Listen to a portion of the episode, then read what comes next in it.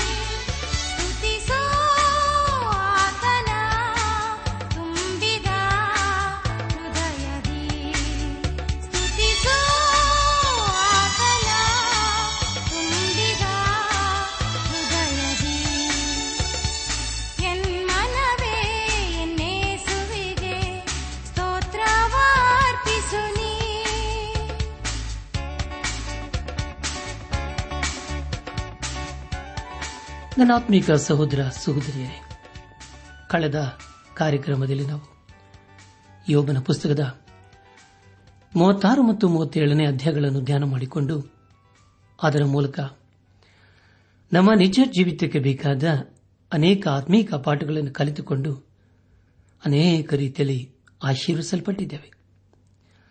ಇದೆಲ್ಲ ದೇವರ ಆತ್ಮನ ಕಾರ್ಯ ಹಾಗೂ ಸಹಾಯವಾಗಿದೆ. ದೇವರಿಗೆ ಮಹಿಮೆಯೂ ಉಂಟಾಗಲಿ ಧ್ಯಾನ ಮಾಡಿದ ವಿಷಯಗಳನ್ನು ಈಗ ನೆನಪು ಮಾಡಿಕೊಂಡು ಮುಂದಿನ ಭೇದ ಭಾಗಕ್ಕೆ ಸಾಗೋಣ. ಎಲ್ಲಿಯೂ ಯೋಬನಿಗೆ ಯಾವ ರೀತಿಯಲ್ಲಿಯೂ ಸಹಾಯ ಮಾಡಲು ಶಕ್ತನಾಗಲಿಲ್ಲ. ತನ್ನನ್ನು ದೇವರಿಗೆ ಸರಿ ಸಮಾನವಾಗಿ ಯೋಬನು ಹೋಲಿಸಿಕೊಂಡನು. ಆದರೆ ಯೋಬನಿಗೆ ಸಹಾಯ ಮಾಡಲು ಆಗಲೇ ಇಲ್ಲ ಎಂಬ ವಿಷಯಗಳ ಕುರಿತು ನಾವು ಧ್ಯಾನ ಮಾಡಿಕೊಂಡೆವು. ಧ್ಯಾನ ಮಾಡಿದಂಥ ಎಲ್ಲ ಹಂತಗಳಲ್ಲಿ ದೇವಾದಿ ದೇವನೇ ನಮ್ಮನ್ನು ನಡೆಸಿದನು. ದೇವರಿಗೆ ಮಹಿಮೆ ಉಂಟಾಗಲಿ. ಇಂದು ನಾವು ಯೋಬನ ಪುಸ್ತಕದ ಮೂವತ್ತೆಂಟು ಮತ್ತು ಮೂವತ್ತೊಂಬತ್ತನೇ ಅಧ್ಯಾಯಗಳನ್ನು ಧ್ಯಾನ ಮಾಡಿಕೊಳ್ಳೋಣ. ಈ ಅಧ್ಯಾಯಗಳಲ್ಲಿ ದೇವರು ಯೋಬನಿಗೆ ಉತ್ತರಿಸುವುದನ್ನು ಕಾಣ್ತೇವೆ. ಈಗ ಯೋಬನು ಬಂಟಿಗನಾಗಿ ಬಿಡಲ್ಪಟ್ಟಿದ್ದಾನೆ. ದೇವರು ಅವನ ಬಲಹೀನತೆಯ ಕಂಡು ಅವನಿಗೆ ಸಹಾಯ ಮಾಡಲು ಮುಂದೆ ಬರುತ್ತಾನೆ. ಒಬ್ಬ ಬೋಧಕನು, ಅವನು ಕೂಡ ಮುಖ್ಯ ಸೂಚನೆಂದರೆ ತನ್ನ ಶಿಷ್ಯನು ಕಷ್ಟದಲ್ಲಿ ಇರುವಾಗ ಸಹಾಯ ಮಾಡಬೇಕು ಎಂಬುದಾಗಿ. ಪ್ರಿಯ ಬಾಂಧವ ಬಂಧುಗಳೇ, ದೇವರೊಬ್ಬ ಮಹಾಬೋಧಕನಾಗಿದ್ದಾನೆ. ಇಲ್ಲಿ ಆತನು ಯೋಬನಿಗೆ ಹಂತ ಹಂತವಾಗಿ ಬೋಧಿಸುತ್ತಿದ್ದಾನೆ. ಯೇಸು ಕ್ರಿಸ್ತನು ಒಬ್ಬ ಮಹಾಬೋಧಕನೆಂಬುದಾಗಿ ಸತ್ಯವೇದದಲ್ಲಿ ನಾವು ಕಂಡಿದ್ದೇವೆ. ಆತನು ಇಂದು ನಮಗೆ ಬೋಧಿಸಲು ಇಷ್ಟವುಳ್ಳವನಾಗಿದ್ದಾನೆ. ತಕ್ಕ ಕಾಲದಲ್ಲಿ ಯೇಸುಕ್ರಿಸ್ತನ ಬೋಧನೆಯನ್ನು ನಾವು ಸತ್ಯವಿದ್ದಲ್ಲಿ ಓದುತ್ತೇವೆ. ಉದಾಹರಣೆಗೆ ಮತ್ತೆ ಬರೆಸುವಾರ್ತೆ ಹದಿಮೂರನೇ ಅಧ್ಯಾಯ. ಮೂರರಿಂದ ಹತ್ತೊಂಬತ್ತನೇ ವಚನಗಳಲ್ಲಿ ಹೀಗೆ ಓದುತ್ತೇವೆ. ಆ ದಿವಸದಲ್ಲಿ ಯೇಸು ಮನೆಯಿಂದ ಹೊರಟು ಸಮುದ್ರದ ದಡದಲ್ಲಿ ಕೂತುಕೊಂಡನು. ಬಹಳ ಜನರು ಆತನ ಬಳಿಗೆ ಕೂಡಿ ಬಂದದರಿಂದ ಆತನ ದೋಣಿ ಹತ್ತಿ ಕೂತುಕೊಂಡನು. ಆ ಜನರೆಲ್ಲರೂ ದಡದಲ್ಲಿ ನಿಂತಿದ್ದರು. ಆಗ ಆತನು ಅವರಿಗೆ ಸಮರೂಪವಾಗಿ ಅನೇಕ ಸಂಗತಿಗಳನ್ನು ಹೇಳಿದನು. ಹೇಗೆಂದರೆ, ಕೇಳಿರಿ, ಬಿತ್ತುವವನು ಬಿತ್ತುವುದಕ್ಕೆ ಹೊರಟನು. ಅವನು ಬಿತ್ತುವಾಗ ಕೆಲವು ಬೀಜ ದಾರಿಯ ಮಗ್ಗಲಲ್ಲಿ ಬಿದ್ದವು. ಹಕ್ಕಿಗಳು ಬಂದು ಅವುಗಳನ್ನು ತಿಂದುಬಿಟ್ಟವು. ಕೆಲವು ಬೀಜ ಬಹಳ ಮಣ್ಣಿಲ್ಲದ ಬಂಡೆಯ ನೆಲದಲ್ಲಿ ಬಿದ್ದವು. ಅಲ್ಲಿ ಮಣ್ಣು ತೆಳ್ಳಗಿದ್ದುದರಿಂದ ಅವು ಬೇಗ ಮೊಳೆತವು. ಆದರೆ ಬಿಸಿಲೇರಿದಾಗ ಬಾಡಿ ಬೇರಿಲ್ಲದ ಕಾರಣ ಒಣಗಿ ಹೋದವು. ಮತ್ತೆ ಕೆಲವು ಬೀಜ ಮುಳ್ಳು ಗಿಡಗಳಲ್ಲಿ ಬಿದ್ದವು. ಮುಳ್ಳು ಗಿಡಗಳು ಬೆಳೆದು ಅವುಗಳನ್ನು ಅಡಗಿಸಿಬಿಟ್ಟವು ಇನ್ನೇ ಕೆಲವು ಒಳ್ಳೆಯ ನೆಲದಲ್ಲಿ ಬಿದ್ದು ಒಂದು ನೂರರಷ್ಟು, ಒಂದು ಅರವತ್ತರಷ್ಟು, ಒಂದು ಮೂವತ್ತರಷ್ಟು ಫಲವನ್ನು ಕೊಟ್ಟವು. ಕಿವಿಯುಳ್ಳವನು ಕೇಳಲಿ ಅಂದನು ಎಂಬುದಾಗಿ. ನನ್ನಾತ್ಮಿಕ ಸಹೋದರ ಸಹೋದರಿಯರೇ ಯೇಸು ಕ್ರಿಸ್ತನ್ ಹೇಳುವಂತ ಈ ಒಂದು ಉಪದೇಶವು ಎಷ್ಟು ಅದ್ಭುತವಾಗಿದೆಯಲ್ಲವೇ? ಯೇಸು ಕ್ರಿಸ್ತನಿಗೆ ಎಲ್ಲರೂ ಪರಿಚಯವಿತ್ತು. ಮತ್ತೆ ಬರೆದ ಸುವಾರ್ತೆ ಹದಿಮೂರನೇ ಅಧ್ಯಾಯ, ಮೂವತ್ಮೂರನೇ ವಚನದಲ್ಲಿ ಹೀಗೆ ಓದುತ್ತೇವೆ. ಮತ್ತೊಂದು ಸಾಮ್ಯವನ್ನು ಅವರಿಗೆ ಹೇಳಿದನು. ಅದೇನೆಂದರೆ, ಪರಲೋಕ ರಾಜ್ಯವು ಹುಳಿ ಹಿಟ್ಟಿಗೆ ಹೋಲಿಕೆಯಾಗಿದೆ. ಅದನ್ನೊಬ್ಬ ಹೆಂಗಸು ತಕ್ಕೊಂಡು ಮೂರು ಸೇರು ಹಿಟ್ಟಿನಲ್ಲಿ ಕಲಸಿಡಲು ಆ ಹಿಟ್ಟೆಲ್ಲ ಹುಳಿಯಾಯಿತು ಎಂಬುದಾಗಿ. ಪ್ರಿಯ ಬಾಂಧವ ಬಂಧುಗಳೇ, ಯೇಸು ಕ್ರಿಸ್ತನು ಜನರ ಅವಶ್ಯಕತೆಗೆ ತಕ್ಕಂತೆ ಅವರ ಕೊರತೆಗಳನ್ನು ನೀಗಿಸುತ್ತಿದ್ದನು. ದೇವರ ವಾಕ್ಯದಲ್ಲಿ ನಮಗೆ ಬೇಕಾದ ಬೋಧನೆಯು ಅಡಕವಾಗಿದೆ. ಅದನ್ನು ನಾವು ಯಾವಾಗಲೂ ಓದಬೇಕು. ಈಗ ದೇವರ ಯೋಬನಿಗೆ ಸರಿಯಾದ ಸಮಯದಲ್ಲಿ ಅವನಿಗೆ ಸಹಾಯ ಮಾಡುತ್ತಿದ್ದಾನೆ. ಯೋಬನ ಪುಸ್ತಕ ಮೂವತ್ತೆಂಟನೇ ಅಧ್ಯಾಯ ಮೊದಲನೇ ವಚನದಲ್ಲಿ ಹೀಗೆ ಓದುತ್ತವೆ. ಆಗ ಯೋಹವನು ಬಿರುಗಾಳಿಯೊಳಗಿಂದ ಯೋಬನಿಗೆ ಪ್ರತ್ಯಕ್ಷನಾಗಿ ಹೀಗಂದನು ಎಂಬುದಾಗಿ. ನನ್ನ ಆತ್ಮಿಕ ಸಹೋದರ ಸಹೋದರಿಯರೇ, ದೇವರ ಯೋಬನಿಗೆ ತನ್ನ ಸೃಷ್ಟಿಯಿಂದ ಬೋಧನೆಯನ್ನು ಮಾಡಲು ಪ್ರಾರಂಭಿಸುತ್ತಾನೆ. ಅದಕ್ಕೆ ಕಾರಣ ಆತನು ಸೃಷ್ಟಿಕರ್ತನಾಗಿದ್ದಾನಲ್ಲವೇ? ಮೂವತ್ತೆಂಟನೇ ಹದಿನೆರಡನೇ ವಚನ ಹೀಗೆ ಓದಿದ್ದೇವೆ ಅಜ್ಞಾನದ ಮಾತುಗಳಿಂದ ಸತ್ಯಾಲೋಚನೆಯನ್ನು ಮಂಕು ಮಾಡುವ ಇವನು ಯಾರು ಎಂಬುದಾಗಿ. ಪ್ರೇರೆ ಇಲ್ಲಿ ಯೋಬನು ತನ್ನ ತಪ್ಪನ್ನು ಗ್ರಹಿಸಿಕೊಂಡು ಜ್ಞಾನವಿಲ್ಲದೆ ಅನೇಕ ಸಂಗತಿಗಳನ್ನು ಹೇಳಿದ್ದೇನೆ ಎಂದು ವಿಷಾದಿಸುತ್ತಾನೆ. ಪ್ರಿಯ ಬಾನಿಲ್ ಬಂಧುಗಳೇ, ಈ ದಿವಸಗಳಲ್ಲಿ ಲೋಕದ ಅನೇಕ ಸಂಗತಿಗಳು ನಮ್ಮನ್ನು ಮೋಸಪಡಿಸುತ್ತಿವೆ. ಹಾಗೂ ಅವುಗಳು ನಮ್ಮನ್ನು ದೇವರಿಂದ ದೂರ ತೆಗೆದುಕೊಂಡು ಹೋಗುತ್ತಿವೆ. ಮೂವತ್ತೆಂಟನೇ ಅಧ್ಯಾಯ, ಮೂರು ಮತ್ತು ನಾಲ್ಕನೇ ವಚನಗಳನ್ನು ಓದುವಾಗ, ಶೂರನಂತೆ ನಡುಕಟ್ಟಿಕೋ, ನಾನು ಪ್ರಶ್ನೆ ಮಾಡುವೆನು, ನೀನೇ ನನಗೆ ಉಪದೇಶಿಸು. ನಾನು ಲೋಕಕ್ಕೆ ಅಸ್ಥಿವಾರ ಹಾಕಿದಾಗ ನೀನು ಎಲ್ಲಿದ್ದಿ? ನೀನು ಜ್ಞಾನಿಯಾಗಿದ್ದರೆ ಹೇಳು ಎಂಬುದಾಗಿ. ಪ್ರಿಯ ಬಾಂಧವ್ಯ ಇದು ಒಂದು ಉತ್ತಮವಾದ ಪ್ರಶ್ನೆಯಾಗಿದೆ. ಈ ಭೂಮಿಯ ಕುರಿತು ಅನೇಕರು ಅನೇಕ ರೀತಿಯಲ್ಲಿ ಮಾತಾಡುತ್ತಾರೆ. ಆದರೆ ಯಾರಿಗೂ ಅದರ ಕುರಿತು ಸರಿಯಾಗಿ ತಿಳಿದಿಲ್ಲ. ಐದು ಮತ್ತು ಆರನೇ ವಚನಗಳನ್ನು ಓದುವಾಗ ಅದರ ಅಳತೆಗಳನ್ನು ಯಾರು ಗೊತ್ತು ಮಾಡಿದರು? ನೀನೇ ಬಲ್ಲೆ. ಅದರ ಮೇಲೆ ನೂಲು ಹಿಡಿದವನು ಯಾರು? ಮುಂಜಾನೆ ನಕ್ಷತ್ರಗಳು ಒಟ್ಟಾಗಿ ಉತ್ಸಾಹ ಧ್ವನಿ ಎತ್ತುತ್ತಾ ದೇವಕುಮಾರರೆಲ್ಲರೂ ಆನಂದ ಘೋಷ ಮಾಡುತ್ತಾ ಇರಲು ಎಂಬುದಾಗಿ.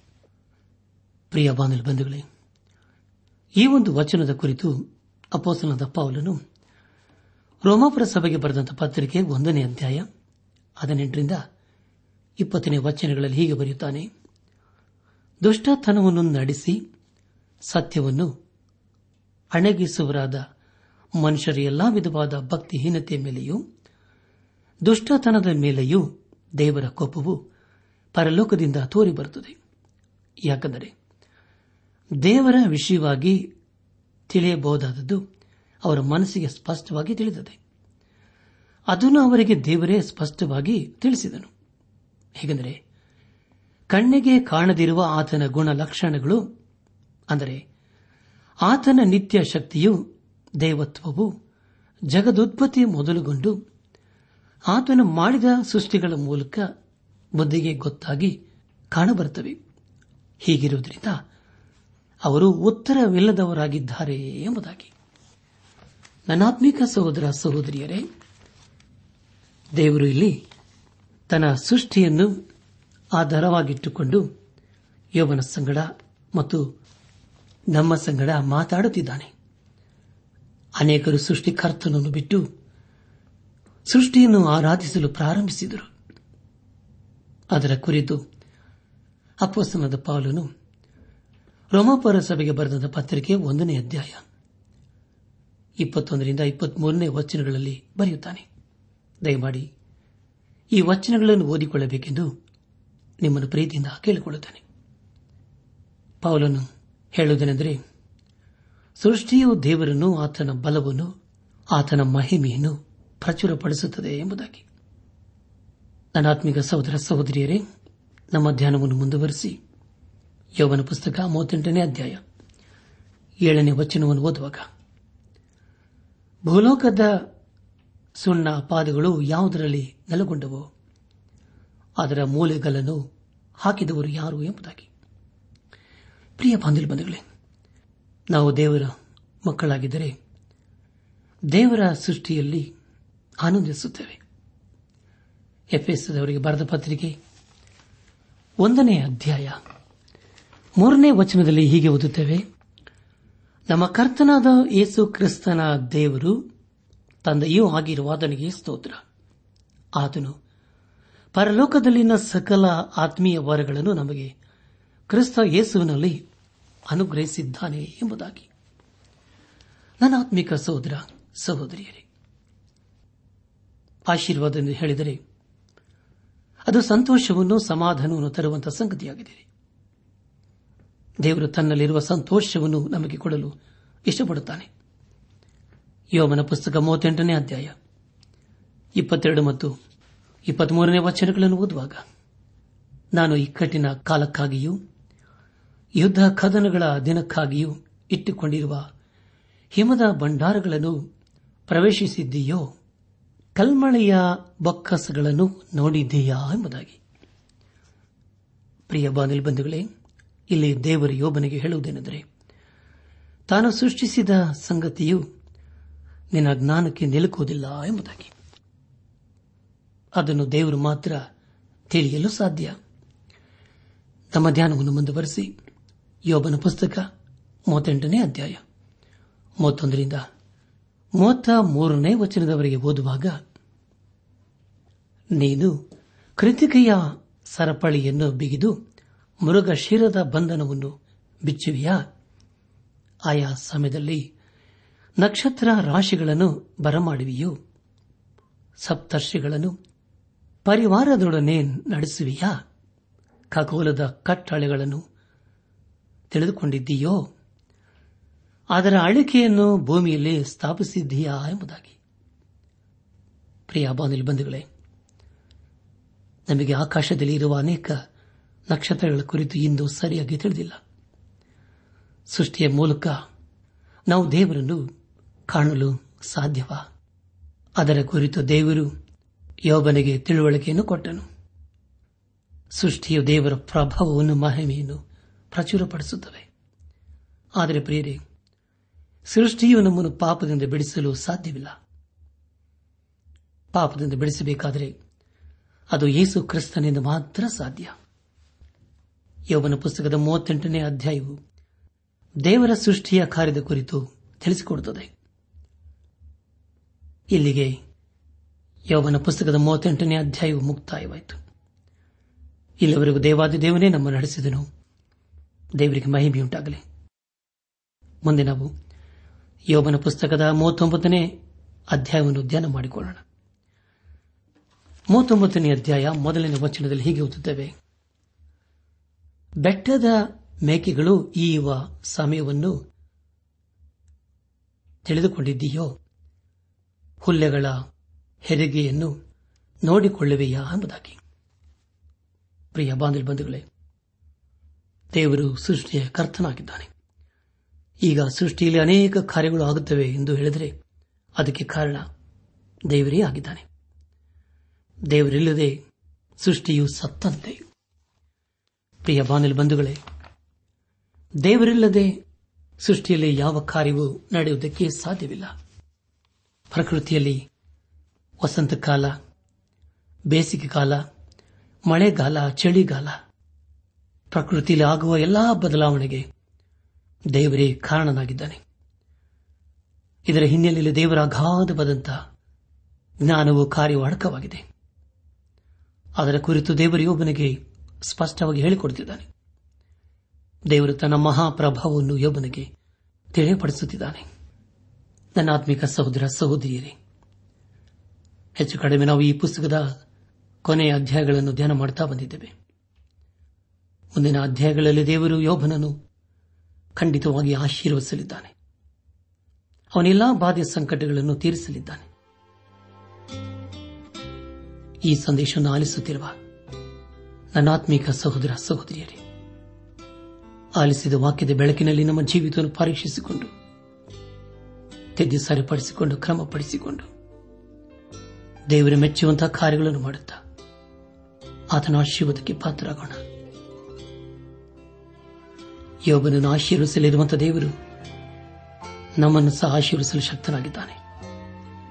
ಬನ್ನಿ ಪ್ರಿಯರೇ, ಹಿಂದೆ ನಾವು ದೇವರ ಸ್ವರಕ್ಕೆ ಕಿವಿಗೊಟ್ಟು, ಆತನ ಜೀವಗಳ ವಾಕ್ಯಕ್ಕೆ ವಿಧೇಯರಾಗಿ ಜೀವಿಸುತ್ತಾ, ಆತನ ಮೆಚ್ಚುವಂತಹ ಕಾರ್ಯಗಳನ್ನು, ಆಲೋಚನೆಗಳನ್ನು ಮಾಡುತ್ತಾ, ಆತನ ಆಶೀರ್ವಾದಕ್ಕೆ ಪಾತ್ರರಾಗೋಣ.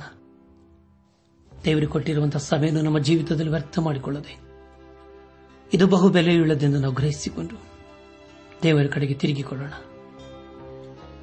ದೇವರಿಗೆ ವಿಧೇಯರಾಗ ನಾವು ಜೀವಿಸುವಾಗ ನನ್ನ ಪ್ರಿಯ ದೇವ ಜನರೇ, ಖಂಡಿತವಾಗ ದೇವರು ನಮ್ಮನ್ನು ಆಶೀರ್ವಿಸುವುದಲ್ಲದೆ ಎಲ್ಲಾ ಸ್ಥಿತಿಗತಿಗಳಲ್ಲಿ ನಮ್ಮೊಂದಿಗಿದ್ದುಕೊಂಡು ಪರಿಪಾಲಿಸುತ್ತಾನೆ.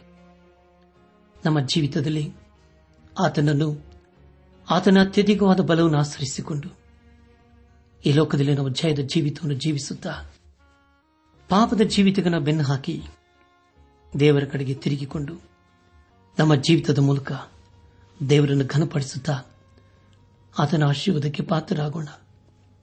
ಬನ್ನಿ ಪ್ರಿಯರೇ ಏಸು ಕ್ರಿಸ್ತನನ್ನು ನಮ್ಮ ಸ್ವಂತ ರಕ್ಷಕನಾಗಿ ಹಿಂದೆ ಅಂಗೀಕರಿಸಿಕೊಂಡು ಆತನು ತನ್ನ ಕೃಪೆಯ ಮೂಲಕ ಅನುಗ್ರಹಿಸುವ ದಿವ್ಯಾಶೀರ್ವಾದಗಳನ್ನು ಹೊಂದಿಕೊಂಡು ಆತನ ಜೀವಗಳ ವಾಕ್ಯಕ್ಕೆ ವಿಧೇಯರಾಗಿ ಜೀವಿಸುತ್ತಾ ಆತನ ಆಶೀರ್ವಾದಕ್ಕೆ ಪಾತ್ರರಾಗೋಣ. ಯಾಕೆಂದರೆ ಪ್ರಿಯರೇ ದೇವರ ವಾಕ್ಯವು ಸಜೀವವಾದದ್ದು ಕಾರ್ಯ ಸಾಧಕವಾದದ್ದು ಯಾವ ಇಬ್ಬಾಯಿ ಕತ್ತಿಗಿಂತಲೂ ಹದವಾದದ್ದು. ಪ್ರಾಣ ಆತ್ಮಗಳನ್ನು, ಕಿಲು ಮಜ್ಜೆಗಳನ್ನು ವಿಭಾಗಿಸುವಷ್ಟು ಮಟ್ಟಿಗೂ ತೋರಿ ಹೋಗುವಂಥದ್ದು. ಹೃದಯದ ಆಲೋಚನೆಗಳನ್ನು, ಉದ್ದೇಶಗಳನ್ನು ವಿವೇಚಿಸುವಂಥದ್ದು ಆಗಿದೆ. ಆದ್ದರಿಂದ ಪ್ರಿಯ ಬಾಂಧಲು ಬಂಧುಗಳೇ, ವಾಕ್ಯ ಸ್ವರೂಪನಾದ ಯೇಸು ಕ್ರಿಸ್ತನಿಗೆ ಹಿಂದೆ ನಮ್ಮ ಜೀವಿತವನ್ನು ಸಮರ್ಪಿಸಿಕೊಂಡು ಆತನ ಮಾರ್ಗದಲ್ಲಿ ಜೀವಿಸುತ್ತಾ ಆತನ ಕೃಪೆಗೆ ಪಾತ್ರರಾಗೋಣ. ಪ್ರಿಯ ಬಾಂಧಲು ಬಂಧುಗಳೇ, ಯೇಸು ಕ್ರಿಸ್ತನು ಮತ್ತೆ ಎರಡನೇ ಸಾರಿ ಬರಲಿದ್ದಾನೆ. ಆತನು ಬರೋದಕ್ಕೆ ಮುಂಚಿತವಾಗಿ ನಮ್ಮ ನಮ್ಮ ಆತ್ಮಿಕ ಸಿದ್ಧತೆಯನ್ನು ಮಾಡಿಕೊಳ್ಳೋಣ. ಯಾಕೆಂದರೆ ಪ್ರಿಯರೇ, ಮೊದಲನೇ ಸಾರಿ ಆತನೊಬ್ಬ ರಕ್ಷಕನಾಗಿ ಬಂದಿದ್ದನು. ಆದರೆ ಎರಡನೇ ಸಾರಿ ಆತನೊಬ್ಬ ನ್ಯಾಯಾಧಿಪತಿಯಾಗಿ ಬರಲಿದ್ದಾನೆ. ಆದುದರಿಂದ ಆತನ ಮುಂದೆ ನಾವು ನಿಲ್ಲುವಾಗ ಯೋಗ್ಯರಾಗಿ, ಪರಿಶುದ್ಧರಾಗಿ ಕಂಡುಬಂದು ಆತನ ಆಶೀರ್ವಾದಕ್ಕೆ ಪಾತ್ರರಾಗೋಣ. ಪ್ರಿಯ ಬಾಂಧವ ಬಂಧುಗಳೇ, ಯೇಸು ಕ್ರಿಸ್ತನು ಎರಡನೇ ಸಾರಿ ಯಾವಾಗ ಬರ್ತೋ ನಮಗೆ ಗೊತ್ತಿಲ್ಲ. ಈ ರಾತ್ರಿ ಬರುವುದಾದರೆ ನಮ್ಮ ಉತ್ತರವೇನಾಗಿದೆ? ಈ ರಾತ್ರಿ ಬರುವುದಾದರೆ ನಾವು ಸಿದ್ಧರಾಗಿದ್ದೇವೋ? ಇಲ್ಲದೇ ಇದ್ದರೆ ಪ್ರಿಯರೇ, ಈ ಕ್ಷಣವೇ ನಮ್ಮ ಆತ್ಮಿಕ ಸಿದ್ಧತೆಯನ್ನು ಮಾಡಿಕೊಳ್ಳೋಣ. ಯೇಸು ಕ್ರಿಸ್ತನ ರಕ್ತದ ಮೂಲಕ. ನಮ್ಮ ಪಾಪ ಅಪರಾಧ ದೋಷಗಳನ್ನು ತೊಳೆದುಕೊಂಡು ಶುದ್ಧರಾಗಿ ಪರಿಶುದ್ಧನಾದ ದೇವರನ್ನು ಆರಾಧಿಸುತ್ತಾ ಆತನ ಆಶೀರ್ವಾದಕ್ಕೆ ಪಾತ್ರರಾಗೋಣ. ಹಾಗಾಗುವಂತೆ ತಂದೆಯಾದ ದೇವರು, ಯೇಸು ಕ್ರಿಸ್ತನ ಮೂಲಕ ನಮ್ಮೆಲ್ಲರನ್ನು ಆಶೀರ್ವದಿಸಿ ನಡೆಸಲಿ ಸ್ತೋತ್ರದಿಂ ಹಾಡುವೇನ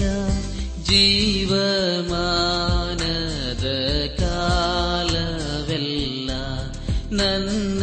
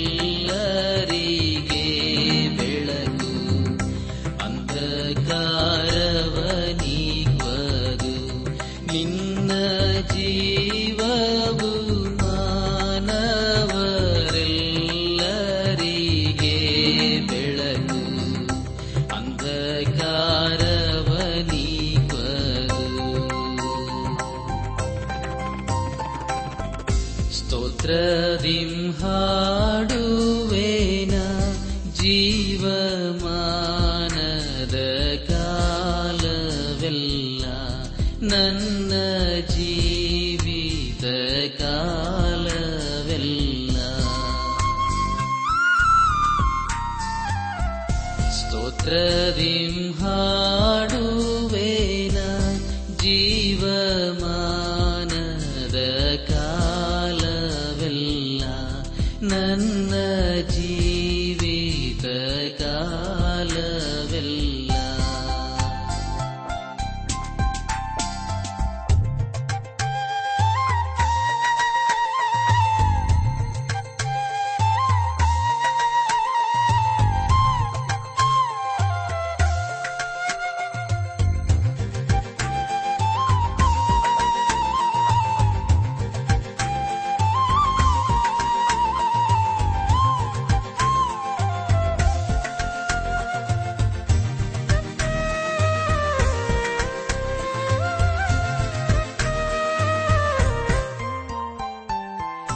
ಒಳ್ಳೆ ಕುರುಬನು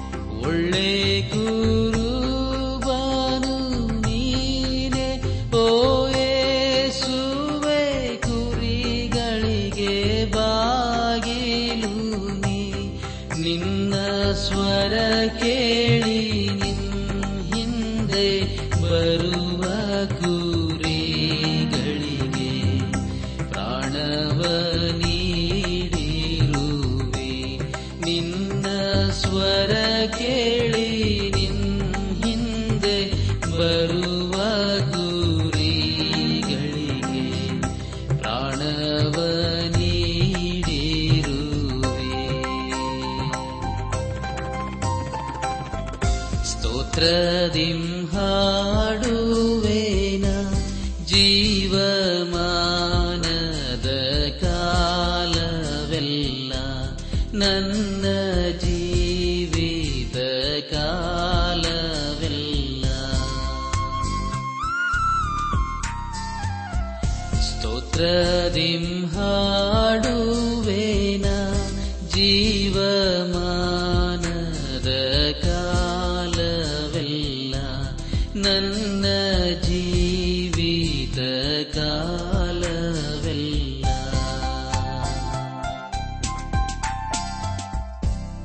ನನ್ನ ಆತ್ಮೀಕ ಸಹೋದರ ಸಹೋದರಿಯರೇ, ಇಂದು ದೇವರು ನಮಗೆ ಕೊಡುವ ವಾಗ್ದಾನ, ದೇವರಾತ್ಮ ಸಂಬಂಧವಾದದ್ದು ಜೀವವನ್ನುಂಟು ಮಾಡುತ್ತದೆ.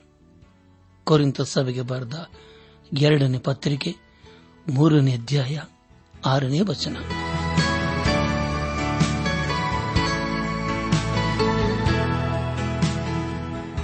ಪ್ರಿಯರೇ, ಇದುವರೆಗೂ ಆಲಿಸಿದ ದೈವಾನ್ವೇಷಣೆ ಕಾರ್ಯಕ್ರಮವು ನಿಮ್ಮ ಮನಸ್ಸಿಗೆ ಸಮಾಧಾನ, ಸಂತೋಷ ನೀಡಿದೆ ಎಂದು ನಾವು ನಂಬುತ್ತೇವೆ. ನಮ್ಮೆಲ್ಲರ ಸೃಷ್ಟಿಕರ್ತನಾದ ಏಸು ನಮ್ಮೊಂದಿಗೆ ಸದಾ ಇರುವಾತನಾಗಿದ್ದಾನೆ. ನಿಮ್ಮ ಚಿಂತೆ, ದುಃಖ, ಕಾಯಿಲೆ, ಕಷ್ಟಗಳ ಪರಿಹಾರಕ್ಕಾಗಿ ಆತನ ಹೆಸರಿನಲ್ಲಿ ಪ್ರಾರ್ಥಿಸಿರಿ. ನೀವು ನಮ್ಮ ವಿಳಾಸಕ್ಕೆ ಸಂಪರ್ಕಿಸುವುದಾದರೆ ನಾವು ನಿಮಗಾಗಿ ಪ್ರಾರ್ಥಿಸುತ್ತೇವೆ. ಹಾಗೂ ಉತ್ತರಿಸುತ್ತೇವೆ.